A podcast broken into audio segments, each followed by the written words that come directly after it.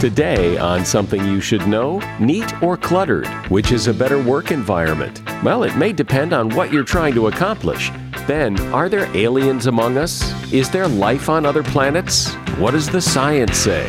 There's probably 100 billion stars in our galaxy, and if 25% of them, and that's a conservative estimate, might have a habitable planet, and you're talking about 25 billion habitable planets, I mean, when you get into the numbers game, it's just overwhelming. Also, I'm sure you talk to yourself out loud. Everyone does. So why do we think it's so weird when we see other people do it? And manipulative people. They try to make you think you're wrong and they're right. They're called gaslighters. For gaslighters, lying is like breathing, and the only way they know how to interact with people is through manipulation. So if you try to leave, the gaslighter will say, Everything will be different this time, please come back. That's called hoovering, just like the vacuum. They're trying to suck you back in. All this today on Something You Should Know. Something you should know. Fascinating intel, the world's top experts, and practical advice you can use in your life. Today, Something You Should Know with Mike Carruthers. Hi, welcome. This episode of Something You Should Know is being released in the early hours of Thanksgiving morning. So if you're listening on Thanksgiving, happy Thanksgiving. and uh, if you're listening after Thanksgiving, well, I, I hope you had a good one.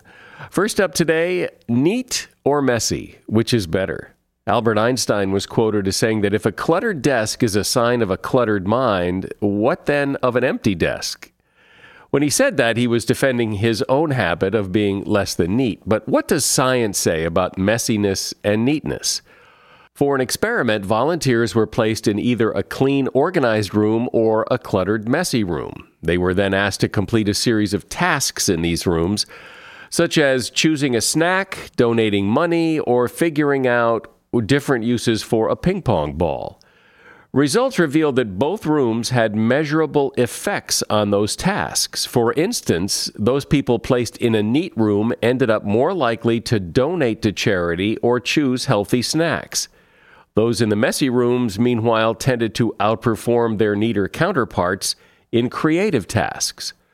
When the volunteers were asked to choose between a new product or an older, well known product, those in the cluttered room chose the new product more often, while those in the orderly room went for the classic, more reliable item. According to the lead researcher, these results suggest a neat atmosphere encourages convention and playing it safe, while messy environments seem to inspire breaking free of tradition, which can produce insight. Okay, that's fine, but being messy also has its downside. Several studies have shown that a messy environment causes stress, and an organized home has been linked to improved levels of happiness. So you can argue both sides of the issue. And that is something you should know. A topic I've never discussed before on this podcast is UFOs and are there aliens out there? Because, well, the conversation can get a little wacky. Yes, there are plenty of people who claim to have seen a UFO and have encountered aliens, but the hard evidence that these events really involve creatures from another planet, eh, it's pretty sparse. And I've always believed that if aliens are going to come all the way to Earth from some galaxy far, far away, why would they do that? Why make the trip and then just visit a guy sitting in a rowboat in a swamp in the middle of the night? Why not just land the spaceship at noon in the middle of Times Square and say, We're here? Still, it's an intriguing idea that there is life out there, whether or not any of these life forms have traveled to Earth. So, what does the real science say? Joining me to discuss that is Michael Wall. He's a senior writer at Space.com, whose work has appeared in Scientific American and on NBC television, and he is author of the book Out There A Scientific Guide to Alien Life, Antimatter, and Human Space Travel for the Cosmically Curious. Hey, Michael, welcome. Hi, thanks for having me. I really appreciate it. You bet. So, since you're a science guy, where do you come down on this topic? Uh, uh, have we been visited by aliens? Are there aliens out there? W- what's your take? There's a lot going on right now that's kind of like reshaping our own thoughts about our own place in the universe and whether we might be alone. And and I mean, I'm not a conspiracy theorist. I don't think that that the U.S. government has found aliens and is kind of hiding them away in a meat locker in Area 51 or anything like that. But what we found out over the past few years is that there are a lot of exoplanets out there that might be suitable for some form of life, probably like, I mean, little microbes and stuff like that. And there are even worlds in our own solar system that might be habitable. That that's stuff that we've just been learning in the last decade or so. So my own personal hunch is that I think that we're not alone. There's just too many stars out there with planets, too many planets that actually might be good for life. And then I mean based on what what happened here on Earth, I mean microbes got started here on Earth about 4 billion years ago. So that was pretty much as yeah, as soon as like our planet had cooled down enough after its formation to actually support life, that's when life got going. So that suggests that it's not that hard for that to happen, which which further suggests that it's probably happened elsewhere too. But it's still speculation. Right, because uh, just because it's possible doesn't mean we have evidence of it. Yeah, I mean, I don't think that we found evidence of a visitation or of intelligent life. I mean, people have been looking for that, and I mean, I know there there are a lot of people out there who who who who see strange things in the sky or claim to have been visited. And I'm not discounting those people and saying that they're crazy or they have ulterior motives or anything like that. I just don't think that that the evidence for intelligent life is like kind of meets that standard that that we can accept that it's out there. I mean, we're trying to find it, and I'm optimistic that it's out there somewhere. But I but I don't think that we've found any any conclusive signs of yeah of, of intelligent life yet. What about non-intelligent life? Yeah, that's an interesting question. There are some people out there who claim that we do that that we have found evidence of it. There there there are a group of scientists who still think that like the Viking Mars missions back in the 70s, they actually found evidence of of some kind of microbial life on Mars and I mean, most scientists don't think so.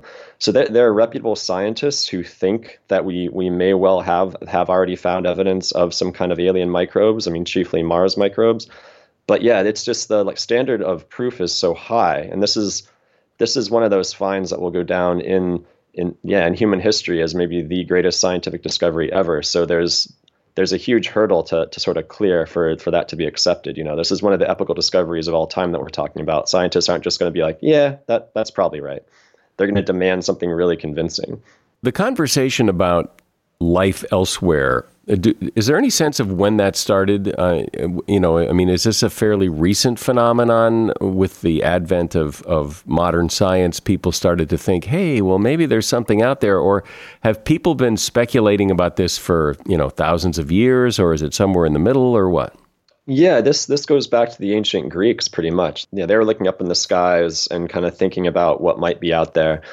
And that's been an undercurrent, I mean, throughout scientific thought for yeah, ever since then. But it had always been kind of a fringe proposition or a, fringe field. And but that's really changed in the last 15, 20 years or so. And that's that's the result of some discoveries we've made. I mean, we know there's a ton of exoplanets out there. I mean, you know every star that you see in the sky on average has has at least one star and probably 25% of those stars have have a planet in the habitable zone that's about like the same size as our own planet so like a world that that we think might be capable of actually supporting life as we know it. And that's just a huge number. I mean you're talking about there's probably 100 billion stars in in our galaxy. And if 25% of them and that's a conservative estimate might have a habitable planet and you're talking about 25 billion habitable planets i mean when you get into the numbers game it's just overwhelming.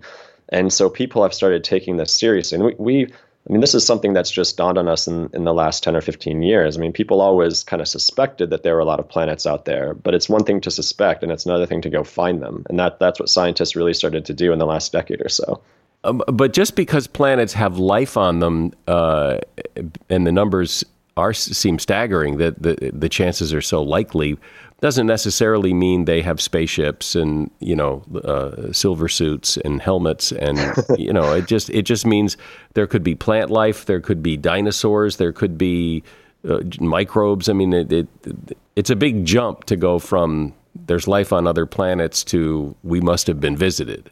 Yeah yeah that and yeah that's a really good point because i mean if you look at our own earth I mean, life got going here about probably about 4 billion years ago, but but it stayed microbial only for actually more than 3 billion years after that. So so we don't see animals in in the fossil record. I mean multicellular organisms don't start popping up until about 600 million years ago. So there was a long stretch of like 3.4 billion years where there were only microbes on Earth. And that suggests that, I mean, while it might not be too hard for microbial life to get going, there is some like pretty, yeah, yeah, high hurdle that you have to cross to actually start forming animals, plants, complex organisms. And then there are all these other hurdles along the way. I mean, after that happened, it still took hundreds of millions of years for, for us to evolve. You know, we're, I mean, we're only here. I, I mean, our species probably about two, about 200,000 years old, and only in the last hundred years have we become truly technological. So, so I mean, life on Earth it took probably about four billion years from when the first microbes got going to the time when we are capable of actually reaching out to other planets. I mean, building spaceships, sending radio waves out into space. That's taken four billion years. So it seems like that's a pretty hard thing to do. Can science, do you think, with its very high bar, can it just write off all of the UFO sightings and the alien contact, all the stories of, you know, I, I was captured by an alien? I mean, is it just human nature that that people will be people and they'll make stuff up like that, or that or they'll be delusional and actually think that, and and science can just say, uh uh-uh. uh I don't want to discount people's personal experiences. I don't claim to know what people think they saw or or what what like happened when when somebody had a traumatic experience or thought they were visited. Um, I mean, like what I will say though is that people need to keep an open mind. I mean, I think like a year and a half ago or so, you know, it hit the news. It was a big story that these like Navy pilots there. So there's that footage of um that weird light blob thing like zooming off off of the coast of you have San Diego and and it was seen by like Navy pilots and nobody knew what it was. It was on the front page of the New York Times. I mean, I'm not somebody who would immediately just claim that that's nothing and that we shouldn't investigate it. I mean, I don't think that that that that, that was an alien spacecraft. I think there there are probably other explanations for what it could have been, but I think what people just need to keep an open mind and actually think about that as like a real possibility and, and, and to investigate it. Don't just like dismiss it out of hand. You know, I think that's that's important and that's that's part of a scientific mindset is to not just just like dismiss one hypothesis out of hand because it seems weird or crazy. Michael Wall is my guest. He is a senior writer at space.com and he's author of the book Out There, a scientific guide to alien life, antimatter, and human space travel for the cosmically curious. So, Michael, it seems that every discussion about aliens and UFOs at some point always comes back to Area 51. That this place in the desert, Area 51, is where the government has something going on. They've captured an alien and they're keeping it there. And Uh, so, what is Area 51 and why is it so tied to this discussion? It is a real facility, and yeah, it was a military facility. I mean, I think it still is, and it's like over the years, it, it was pretty much like an advanced aircraft testing facility, which would explain like all the secrecy. You know, they they were developing military aircraft technology there, and there were signs up for people to stay out, and it was all cryptic, and nobody would talk about what was happening there because they were actually developing advanced military technology there. And like when you have secrecy, that's when you can get conspiracy theories. And so that's like the kernel, at, yeah, like at the heart of the Area 51 myth. There, there are no alien spacecraft there. There, there are no alien bodies there. That also speaks to to who we are as a species. We like, I mean, our like brains like to connect dots that aren't necessarily there. And of course, if the dots form a very interesting picture, then we seize on them it's just more fun to actually believe that there's something crazy going on there. It just makes us happy. It makes us excited to think about. And I think that's that's sort of part of the psychology that goes into these conspiracy theories too. Even if there is life on other planets, aren't they so far away that to go there would be, I mean, impossible because it would take hundreds and hundreds, if not thousands, of years to get there? Yeah. I mean, with our current technology, just to give you like a little perspective, the closest star, Proxima Centauri, the closest star to the sun, is about 4.2 light years away. I mean, it doesn't sound like a lot, but uh, but like a light year is very very far, um, and it would take us about hundred thousand years if we launched like a traditional spacecraft with a chemical rocket. That's how long it would take for us to actually get there. People are trying to find, I mean, trying to invent faster technology, faster propulsion technology, but we aren't really close to anything that would be capable of like propelling humans at any kind of fraction of the speed of light, which is what we'd need. Yeah, that is one explanation for possibly why we haven't like gotten a visit. Um, because even if these intelligent aliens are out there, it would just be so hard to go across all the huge depths of space and you'd have to be really motivated to actually do it to, to spend all that energy and all that time and it's just unclear if like the reason that we haven't like had a visit is because there's nobody out there at least nobody around in our neighborhood or if there just hasn't been significant motivation for them to mount that kind of mission which would take so much time and so much effort i mean a lot of people who actually wonder about why we haven't been visited with all those numbers that we were talking about earlier if it seems like there should be somebody out there why haven't we gotten any peeps out of them or any visits? And um, yeah, that's that's just one of the possible explanations.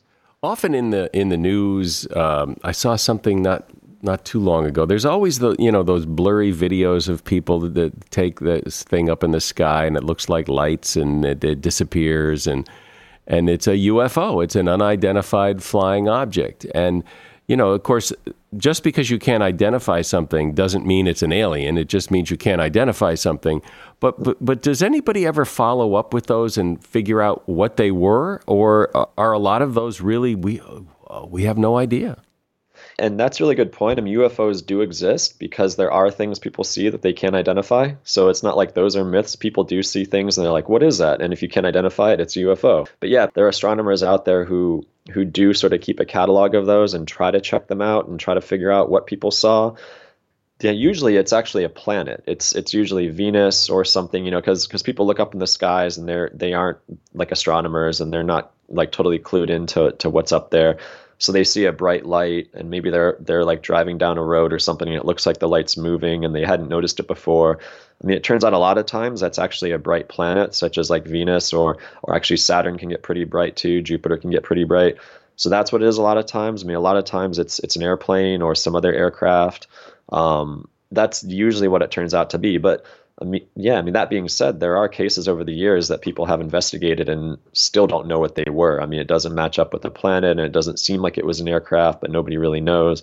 And so, yeah, I mean, you can't discount everything and say we have all the answers to everything. There, there are still there's still some sightings that people have actually looked into and don't really know what what they were.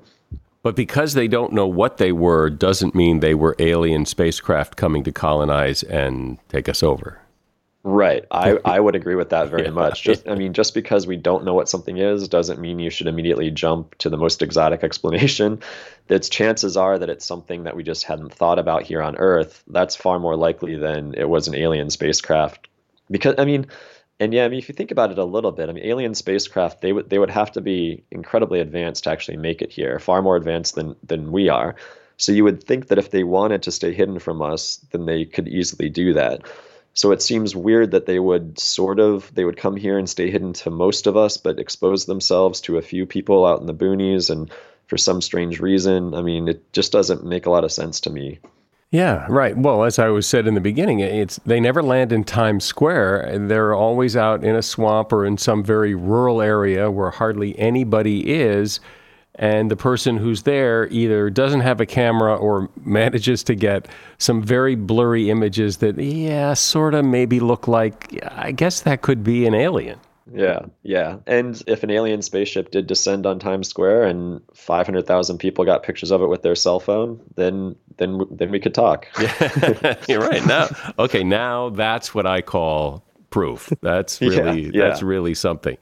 And and it it is interesting that in popular culture anyway that that there is sort of a theme commonality of what aliens might look like. And and I wonder where that comes from. Is it just somebody's creation? I mean why why do people think they would look so different than us or would they look different than us or yeah, that those are all really interesting questions, and I mean, I think there are a couple answers to the like, why do we think that they that they look like us, sort of thing. I mean, first of all, because in the golden age of sci-fi, which has really started in the '50s and went through the '60s with Star Trek and all those shows, I mean, there was no CGI back then, really, so you had to have like a human in a costume playing an alien. So it was just easier and it was a lot cheaper to just paint their faces blue or put some bumps on them or give them horns or something, but they still had like a very humanoid shape um, because that just was practical. So that kind of became enshrined as like as like sort of as the alien. And I mean, we relate more to creatures we can identify with in stories and film. So if we see something that's so alien, it doesn't kind of grab us. I mean, if you do a show about a sentient blob of gas or something, where it, it's it's just not going to hook us as much as if if the protagonist kind of looks like us and acts like us and we can identify with it. Where are we now and where are we headed with space travel in general? It does, you know, it doesn't seem like we do a whole lot of it like we used to, or at least it doesn't get the press that it used to. Um, but I mean, there are people on the space station. I mean, there there's stuff going on. So what's the what what's it look like? Are there any big advances in space travel? There's a lot going on in in in the private space sector. I mean, obviously Elon Musk is an obvious one. I mean, SpaceX they are working to actually get us get get a human settlement going on Mars. Elon Musk wants to have like a million person city on Mars in the next century or so, and he's serious about that. That's not a stunt. That's what he. That's why he founded SpaceX in 2002. Was for that reason. Um, so that's really exciting. I don't know if it's going to happen as quickly or to the dramatic extent that that he hopes it does, but I I would not like discount what they're trying to do at all and and there are other people with very deep pockets trying to accomplish similar things. I mean, Bezos, um, like the richest man in the world, has his own private spaceflight company called, which is called Blue Origin. Like they don't get as much press as SpaceX. They've been a little more under the radar, but they have similar aims. I mean, he they've they've said that their main goal is to get millions of people living and also working in space, and so they're also working to to to kind of get us out there in a sustainable way. I'm, I'm not sure when all this stuff is, is going to happen. People have been dreaming these sort of the, these like utopian space dreams for a while, but now there's people with deep pockets and advanced technology who are actually doing it. So I mean, I'm I'm like pretty optimistic about that as far as human settlement, going to the moon, going to Mars, getting off Earth for the first time in a real sustainable way. I think I think that's coming in the next generation or so. So, what keeps you up at night? What's the thing that you're most excited about when you look to the skies and look up at the stars? What What is it that's really pumping you up? Based on what we've learned in the past 10 years or so, with like how many exoplanets there are, how many of them might be suitable for our own type of life? I mean, what, what we define life to be. And I mean, how many there there are a handful of places in our own solar system. There there are these moons in the outer solar system, Jupiter moons, and it's like one moon of Saturn, two moons of Saturn actually, that have subsurface oceans that could support life. I mean, I think that we're that that we're going to discover some sort of simple life fairly soon, maybe the next 10 years, 20 years. I mean, that's just a hunch. I'm just predicting it. But I mean, I think we're getting to the place where we can actually be optimistic about that. And like we can mount missions that will really answer one of the most fundamental questions in the universe is are we alone and um, I'm that's what I'm most excited about. I like I think we're in a in a good spot to actually s- start tackling this this amazing question that people have been thinking about for thousands of years. One thing I, I meant to ask you about earlier, and uh, because it's one thing for people out in the swamp to say, you know, they've been visited by aliens, but we do hear sometimes airline pilots see things, uh, military pilots see things. And theoretically, these uh, people are more knowledgeable about what's out in the sky to see. So, does anybody ever come back and say, "Well, yeah, we figured that out," or, or no, that's we we don't know what he saw? Yeah, yeah, and Dan, those are some of the sightings people take take the most seriously. People who who are used to looking at the sky and let and and know what they're looking at most of the time. So yeah, if if an airline pilot, military pilot sees something weird, then that that would get a little more credence than just some person out in out in the boonies who saw a weird light in the sky and wasn't sure what it was. Yeah, and so UFO investigators, people who kind of try to get to the bottom of this, um, they like they would probably take like an airline pilot sighting a little more seriously and investigate it a little more rigorously, maybe than the average sighting. Definitely. And when they do, what happens typically?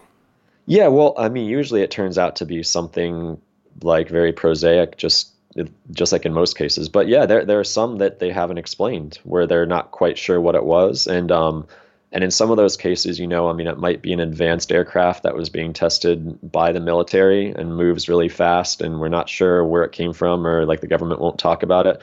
That's always like a possibility too, and maybe maybe even like military fighter pilots aren't privy to what that like machine is that was being tested and wouldn't know about its movements.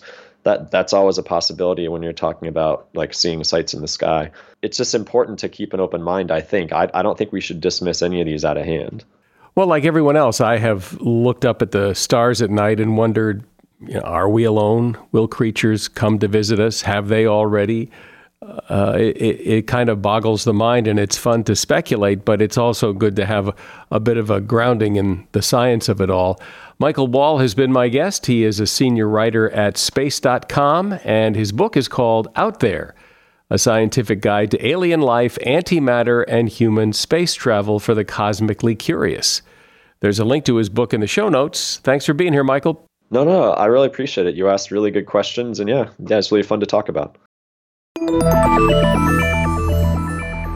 It's hard to imagine going through life and not having to deal with manipulative people. These are the people who make you think or try to make you think that there's something wrong with you if you don't do what they want or think the way they do.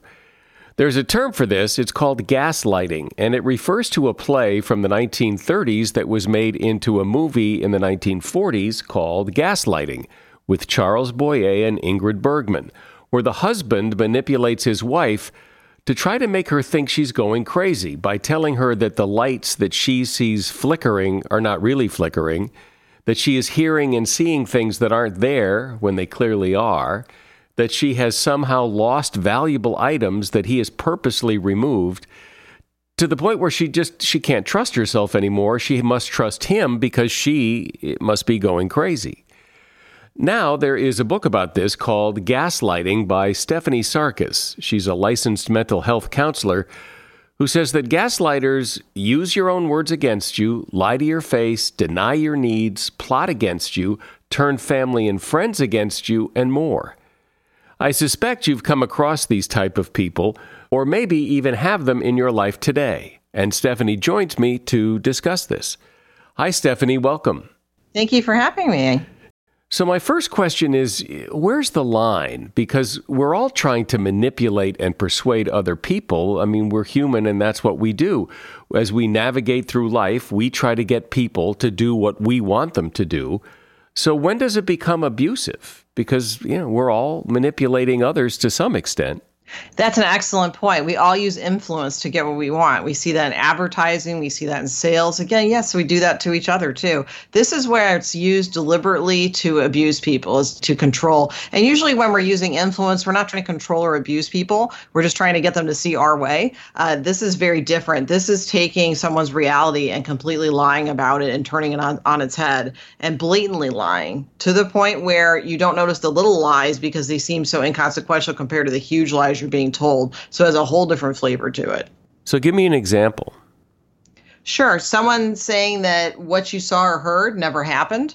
Uh, someone hiding their stuff and then blaming you for uh, you stealing it or hiding it on them when they in fact did it also pitting you against people, saying, you know, so and so said something about you. And instead of going to so and so, you just get mad at that person. And that's what the gaslighter wants. The gaslighter wants you to get mad at other people so you cling closer to the gaslighter. Uh, also, sabotaging you at work. Uh, taking credit for your work, but it goes beyond that. It's also going to the boss and lying to the boss about something that you didn't do. Uh, also, uh, telling you things would be better if only you did blank. Uh, this happens a lot, especially couples I see in therapy. One will say, Well, if you just fix this person, then everything will be fine. That's a tip off to me that there's some gaslighting going on. So why is it? And, and I don't know what if there's any numbers or you know what percentage of the people are gaslighters, but wh- why would why would I do this? Why would I, other than to just be a jerk, why would I tell you something that isn't true or, or, or sabotage you? I mean, why do people do this? For gaslighters, lying is like breathing. It's essential to their well being. And the only way they know how to interact with people is through manipulation. They do something called cognitive empathy. And what that means is they'll express to you feelings, but they aren't really feeling them. They'll express feelings the way that they think you want to hear them. So they may apologize for something, but it's not a heartfelt apology it's an apology that's made in order to get you back into their grasp. So if you try to leave, the gaslighter will say everything will be different this time. Please come back. That's called hoovering, just like the vacuum. They're trying to suck you back in. Because when gaslighters no longer have that narcissistic attention, they will seek it out. And again, they'll try to get you back into the relationship. So I tell people if you're leaving a gaslighter, you need to go no contact, no phone calls, no emails, block all of that because the person will try to get you back if they haven't already moved on. So, from the perspective of the person on the receiving end of this, help me understand what that's like. What does it feel like What does it seem like when gaslighting is happening to you? So what it looks like is that gaslighters will erode your self-esteem, and so they will pick at you little by little. Now I'll back that up and say that at the beginning of the relationship, gaslighters will do something called love bombing. They will tell you how wonderful you are, and that feels good to anybody. But the gaslighter overdoes it. They'll push for commitment very quickly, but then you fall off that pedestal they placed you on. And then they do something called devaluing, which means you can do nothing right no matter how hard you try. The gaslighter will tell you that you're not paying enough attention to them, that you need to quit your job and pay more attention to them, but that need will never get filled. So you're in this constant struggle of trying to fill somebody's needs are never going to be met. And it's incredibly frustrating for people. Well, and, and this gets back to my first question, I guess, is to where is the line? Because the things that you just mentioned you know, lying. I mean, people do things to try to get their way sometimes, but, but that doesn't make them a gaslighter. Right. Well, we can lie just once in a while because we're human, right? But this is a pattern of behavior. So, yeah, when you uh, leave a relationship and you want to get back with that person, you say, oh, things will be different this time. And you could really mean it. But a gaslighter, it's a means to an end. There's a big difference between I'm going to work on changing this and I just want you back so I can fulfill that need to get attention. It's, it's a whole different scheme. And it also depends on what behaviors led up to that. So if you do have someone saying that what you saw and heard isn't real, uh, that's a real tip off. You're with a gaslighter rather than just someone that that just occasionally tells you white lies. What about you know in an argument when someone says, "Well, that's not what I said." Uh, that sort of sounds gaslighty, but that's not really gaslighting because that, that could just be a legitimate difference between what I said and what you heard. That's not gaslighting. And even if you tell your partner, hey, I have an issue with this thing you did and let's talk about it, that's not gaslighting. But telling someone, I don't like the color of your eyes, or you know, you need to lose weight. That's more gaslighting type behavior. And again, we have to look at the whole scheme of their behaviors. But if you did have a concern with your partner's weight, you say, Hey, can we talk about this? I'm really concerned about your health. You don't go up to them and just make a really crass comment about their weight. Uh, so it really depends on how it's done and also the motivation behind it. And again, when the gaslighter makes comments and criticisms, is to control you rather to, than to work together to solve an issue. I don't like the color of your eyes. really? Somebody They'll would... even they'll even get into that type of behavior because what they're trying to do is they're trying to just set you off. They want to keep you off kilter because what the other thing they do is they'll criticize you and then compliment you in the next sentence. And that's really confusing because gaslighters they may act bad, you know, 80% of the time, but 20% of the time they could be fine. And that's what gets people kind of reeled into these relationships is because the people aren't bad all the time. But my feeling is if you the relationships good 80% of the time and bad 20% and abusive, it's still an abusive relationship and it's best to get out. And one might wonder why you got into the relationship in the first place, or, or at least when this behavior started showing up.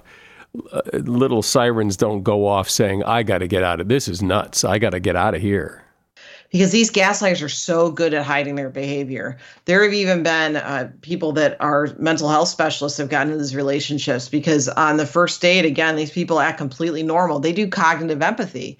They look like they're completely normal. They're not sociopathic. Uh, they will act just the way you want them to. And then when they know that they've got you sucked into a relationship, then they'll start revealing these behaviors little by little because they cannot keep that mask of normalcy on for that long. You'll see it start slipping and they'll start trying to get into these behaviors.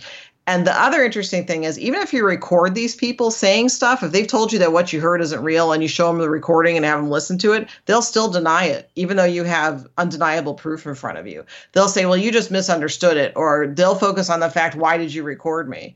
Instead of the fact that they were blatantly lying to you. Do we have any numbers? I mean, how many people uh, do this? Well, people that have personality disorders, particularly sociopathy and narcissism, it's about 2 to 5% of the population. However, we don't have any solid percentages on gaslighting behaviors. It's not a diagnosis in our diagnostic manual. But out of the couples I see, I say probably about 40% of them have at least one partner that engages in gaslighting behaviors. Now, I'll add to that, though, that I primarily work with people with ADHD and anxiety.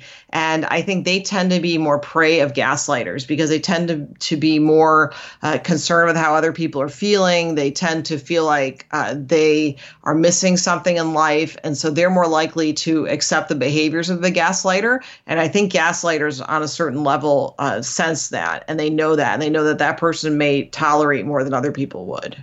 It would seem to me, and I imagine to other people listening to this, um, uh, I don't think I've ever been on the receiving end of a gaslighter, but it would seem to me that I wouldn't put up with this for a minute. I mean, if someone is telling me when the lights are flickering that they're not flickering, if someone tells me that the sky is green when I know it's blue, uh, I'm done. I mean, it, it doesn't seem like this is, this would be hard to say goodbye to.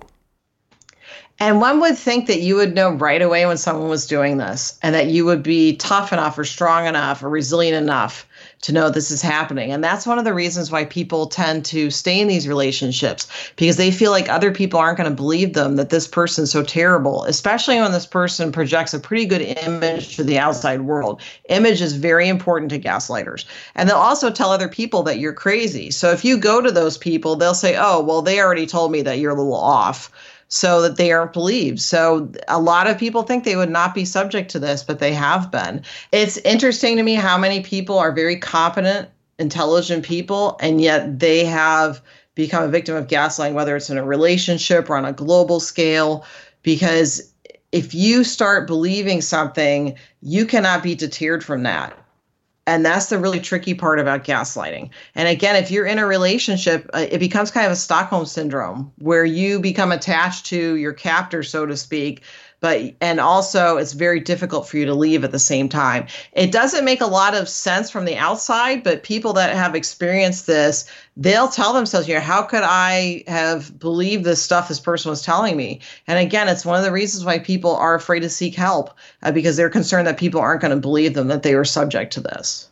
Is there any concern that maybe we're just being a little too sensitive here about some of this? That just because somebody says something to you doesn't make you a victim? That, that people are smart, and in many cases, not all. I'm sure there are gaslighters who are very convincing and really mess with people's minds. But, but just because someone attempts to try to manipulate you doesn't make you a victim. I mean, people are smart, people are tough.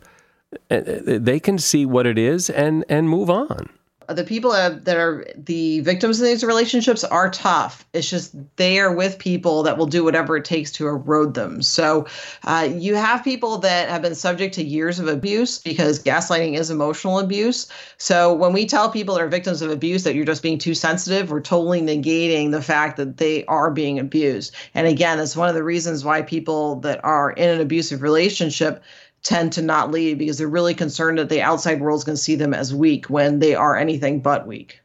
But you've talked about this in, in terms of relationships. If somebody just says something like this to someone, you know, casually at a party, that's not gaslighting. I'm not, because someone said this to me, I'm not now a victim of it. Just somebody said something, I don't know what, what they're talking about, and, and my life carries on just fine. It's a series of behaviors. I'll say that again. So it's not just one behavior, it's a series of things that you see. So if I just say to you, I don't like the shirt you're wearing, yeah, that's not gaslighting. But if I've been telling you repeatedly that you're worthless or i've been telling you that you know you didn't see me cheat on you or see that on my phone. I, you, you just kind of you were making it up and you shouldn't have been in my phone anyway so i'm going to focus on that. And you are hiding your stuff and blaming somebody for it. That's gaslighting behavior. But somebody going up to you at a party saying i don't like what you're doing that's not gaslighting. Right, again okay. it's a series of behaviors. It's a re- it, within a relationship. Uh, it's anyone that has the ability to have power and control over others so, in most cases, does this just go on forever? I mean, it would seem, it would just seem to me that at some point, almost everybody would say, wait a minute, enough is enough. I, I know what I saw. I know what the truth is. I know I'm being manipulated. I'm out. I'm done There's usually a watershed moment, and usually what that is is is a family member or a friend confronting the person, saying, "Look, you know, we've talked about this before. This person isn't healthy. These are the behaviors I'm seeing, and we need to figure out how to get you out." That's usually what gets people out of that situation. And again, it's really tough because you know, in some cases people's safety is threatened, and that's where I recommend that people are concerned about their safety to contact a domestic violence shelter uh, for uh, you know, opinions or ideas about how to get out safely. Uh, also, therapy has been found to be really helpful, particularly cognitive behavioral therapy, which is a style of counseling uh, that, again, in research has been shown to help a lot of people that have been in these abusive relationships because it takes a while to build up your self esteem and your ability to feel comfortable to trust other people again. Does it actually? Does it often re- uh, escalate to violence? It can quite a bit. In fact, I tell gaslighters that when they're leaving a relationship, make sure you take your pet with you because gaslighters will use manipulation techniques and use your pet against you and even abuse it or, or kill it. So it's very important that people take their pet with them. Wow. And do you, as an expert on this, do you see this getting worse, getting better, or or has it always been there and we're just now talking about it? I mean, the movie was 70 years ago. The play was 80 years ago. So obviously the, the concept has been around, but but how has it moved? What's the trend? It's been around for a while, but I think emotional abuse really wasn't taken as seriously as a form of abuse because, oh, well, you're not being hit, but it's just as much of a form of abuse as any other. Uh, so that I think though that the fact that we're seeing this on a global scale and being more attention is being brought, I think people are recognizing more that this is happening to them in the workplace and at home uh, and with family and friends. When I imagine a relationship where this is happening, I'm imagining that the male is the gaslighter and the female is the victim. But is that always or mostly the case? No, it's actually equal across genders. Now, I may use the, the pronoun he just as a default, but it is equal across uh, men and women equally can be gaslighters. Well, I think that's a surprise. I think that that you know from the movie on forward, I mean, you think of of men that being much more male kind of behavior. I think yeah, that can be a stereotype of it, but definitely I've seen where it's pretty equal across the board. Well, I remember watching the movie and watching Charles Boyer and thinking, boy, he's really good at this. I mean, he has really got her thinking she's crazy, but that it's just a movie. But as you point out, this this is real life too and worthy of discussion. Stephanie Sarkis has been my guest. She is author of the book Gaslighting Recognize Manipulative and Emotionally Abusive People and Break Free. There's a link to her book in the show notes. Thanks for being here, Stephanie. That was great. Thank you. Here's an interesting quirk of human beings. You do things that are embarrassing that if you see other people do, you may laugh or judge them for doing them, but you do them too. For example, talking to yourself. You've just done something stupid and you're reprimanding yourself out loud, or you're asking yourself a question out loud when someone walks in the room. Suddenly, you look like a crazy person, but talking to yourself is not only insanely common, in fact, we all do it at least a couple of times a day, and some people do it m- much more than that. But it can also be a sign of good things. Studies show that talking to yourself helps you keep more focused and alert. Repeating a story. While you probably know if you've told a story before, it turns out that people have a very difficult time recalling who they told it to. Lying about seeing a movie. When it comes to important movies or important books, people lie about it because they want to appear smart. A surprising number of people lied about seeing the Godfather movie in a 2011 poll getting song lyrics wrong. Song lyrics are, as you know, hard to make out sometimes, so we make up what we think we hear. This really irritates those people who really do know the lyrics, but those people probably get the lyrics to other songs wrong. So we shouldn't be too quick to judge. And that is something you should know. We are now officially in the holiday season, and we have lots of great episodes coming up for you in the coming weeks. So please subscribe to this podcast wherever you listen to podcasts and share it with a friend. I'm Mike Carruthers. Thanks for listening today to Something You Should Know.